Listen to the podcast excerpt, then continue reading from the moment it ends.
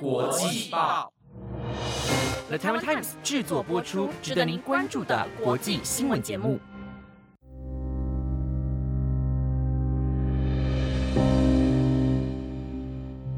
Hello，大家好，欢迎收听台湾国际报系列节目《国际专题周报》的第二十七集。我是今天的主持人丽莲，我们将会在每个星期日的中午更新节目，带大家深入了解国际上重要的时事，用不同面向看待新闻议题。希望节目能够在未来符合你们的期待。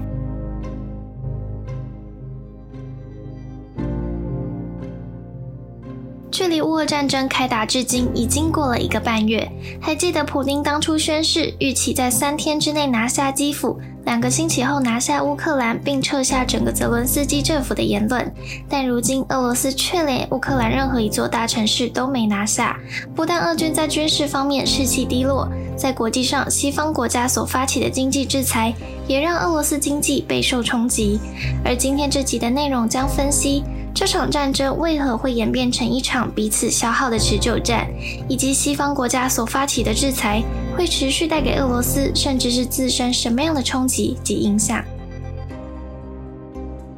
俄罗斯于二月十四号全面入侵乌克兰。其原先的战斗策略是速战速决夺取乌克兰首都基辅，但普丁显然低估了乌克兰的作战能力，还有坚强的抵抗意志。俄方派出的兵力大约在十七到十九万之间，而乌克兰这边光是现役军人就有二十五万人，后备军队则有约九十万人，并且这些数字仍未包括国际志愿兵团和从国外回国参战的乌克兰人。从这样的数据得知，两方参战人数如此悬殊，俄方士兵。自然死伤惨重。至于为什么俄罗斯只派出这点兵力呢？其实不单单只是因为普丁低估了乌克兰，一部分也是由于俄罗斯人口逐年下降的问题。并不是只愿意派出这点人数，而是俄罗斯本身的兵力就只有这些了。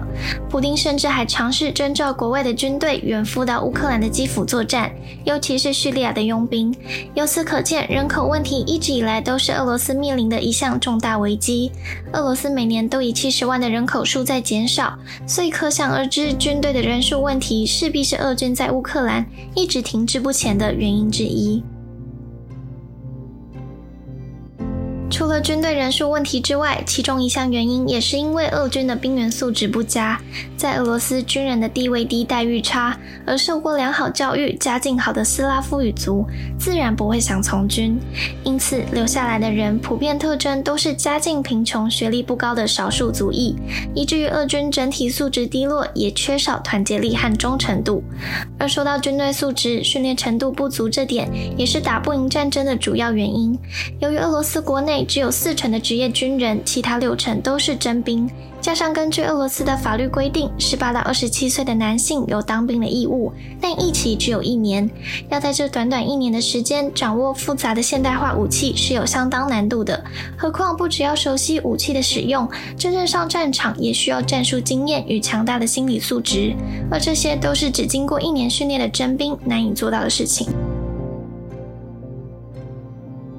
而除了受到以上这些关于军队人数、兵力、武器等传统因素的影响之外，资讯战与情报战也是决定这场战争输赢的关键之一。战争自开打以来，以美国、英国为首的西方国家就不断对外公开自己获得的军事情报。甚至是与乌克兰共享机密情报。实际上，拜登政府在去年十一月的时候，就曾经派遣中央情报局的局长伯恩斯前往莫斯科的克里姆林宫，其目的是为了警告俄罗斯，并表示美国正在密切监控俄国军队的动向。此外，美国也认为有必要加强与盟国的情报共享，于是透过五眼联盟这个机制平台，与乌克兰分享敏感情报。而这也是为何在开战一个月内，已经有至少七名俄国的将军阵亡。不过，将军并不需要上前线作战，为何会战死呢？就是因为美国和乌克兰共享情报，让乌克兰能更加掌握俄国的情报资讯，想狙击任何一位将领都不是什么太困难的事情了。另外，在这里解释一下，五眼联盟是个什么样的组织平台。在二战时期时，当时的美国总统罗斯福以及英国首相丘吉尔共同宣布大西洋宪章，而英美协定就是从中衍生出的一份多边通信条约，让参加的国家之间可以共享各项军事与机密情报。参与过包括美国、英国、加拿大、澳洲与纽西兰五个英语国家，而这五个国家就被称作五眼联盟。最初协定于一九四六年三月五号签订，其目的在于因应冷战带来的国际情势改变，用于监视苏联及其东欧盟友。此外，对于公开情报这件事，专家指出，除了警告俄罗斯是目的之一，第二个目的就是让普丁意识到，俄国军方高层向普丁所回报的不一定是最真实的战况。在三月三十号时，美国政府解密了一份文件，文件显示，俄罗斯总统普丁受到其下属官员的蒙蔽与误导，而犯下了战略错误。根据俄罗斯国防部宣称，至三月三十号时，有一千三百五十一名俄军战死，但北约所估计的俄军。死亡人数则是介于七千到一万五千人之间，这代表普丁并不清楚俄军实际伤亡人数，更不晓得俄军在战场上的表现其实不如理想。而为何会有军官谎报战况及数据的情况发生呢？这可能就要归咎于共产国家的威权主义，因为害怕情况不如统治者的预期就会受到惩罚，所以试图掩盖真实的战况，却进而造成决策的错误。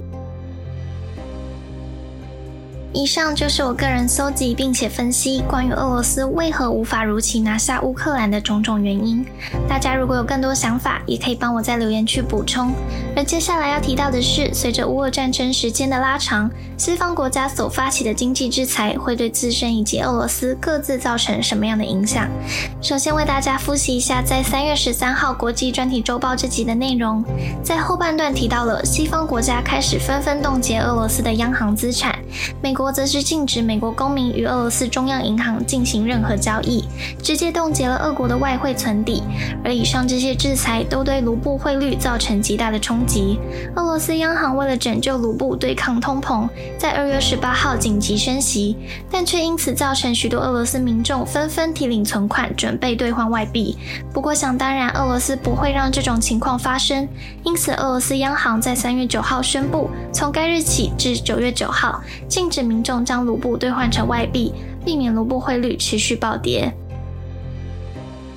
另外，在天然气、石油等能源制裁方面，美国和加拿大目前是直接禁止俄罗斯的能源进口。但欧洲这边由于本就属于非常缺乏能源的国家，根据2019年数据显示，欧盟成员国有超过六成的能源需仰赖进口，其中天然气与石油多数皆来自于俄罗斯的供应。如今若要跟进美国制裁的脚步，那么能源市场势必将严重受创。据路透社报道，此次的乌俄战争对两国的损伤。以及外界发起的制裁行动，加剧了能源市场大乱，欧洲可能陷入汽柴油短缺，甚至导致经济衰退。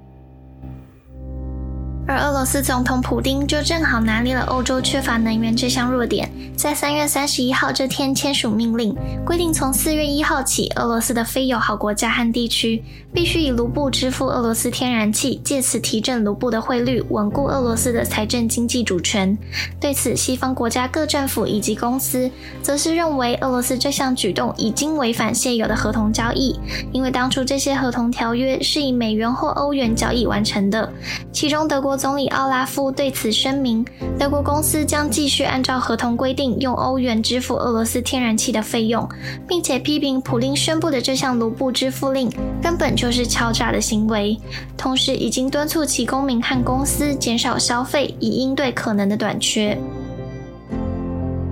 而奥地利也正在加强对市场的监控，德国与奥地利已经根据现有的天然气应急计划。开始实施早期预警这项步骤，让全国为潜在的供应短缺做好准备。而最后一个步骤就是让政府实行天然气配给。此外，从俄罗斯进口百分之九十天然气的保加利亚开始为地下钻井招标，并计划将翻倍国产天然气的储存能力，准备应对供应中断。另外，只从俄罗斯进口百分之五天然气的英国，虽然不会受到太大的冲击，但由于欧洲需求增加，英国也将受到。全球市场价格上涨的影响，但英国政府表示，即便如此，也不打算用卢布支付俄罗斯天然气。虽然在四月一号时，俄罗斯声明这项卢布支付令是不可逆的，但也不会立即切断对欧洲的天然气输送。而克里姆林宫表示，目前天然气合约将在四月底或五月初到期，在卢布付款问题未解决之前，将会持续供应天然气。不过，目前欧盟各国都将选择不续签供应协议，并希望能够在年底之前找到替代供应商，取代俄罗斯的进口能源。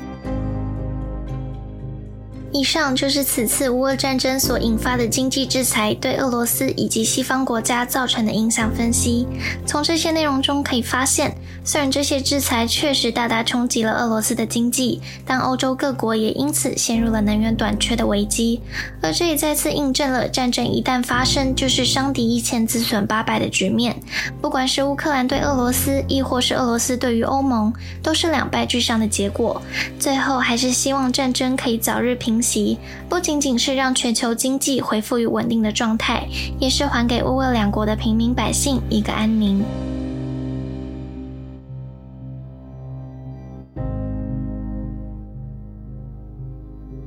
最后，非常感谢你听到了节目的尾声。以上的新闻资讯截至四月九号。针对今天的内容，如果你有什么想法，或是有什么期待听到的主题，都非常欢迎你透过留言或是 email 跟我们分享或讨论。那今天的国际专题周报就到这边先告一个段落。下星期的同一个时段，一样会是由圣你来主持。那我们两个星期后再见，拜拜。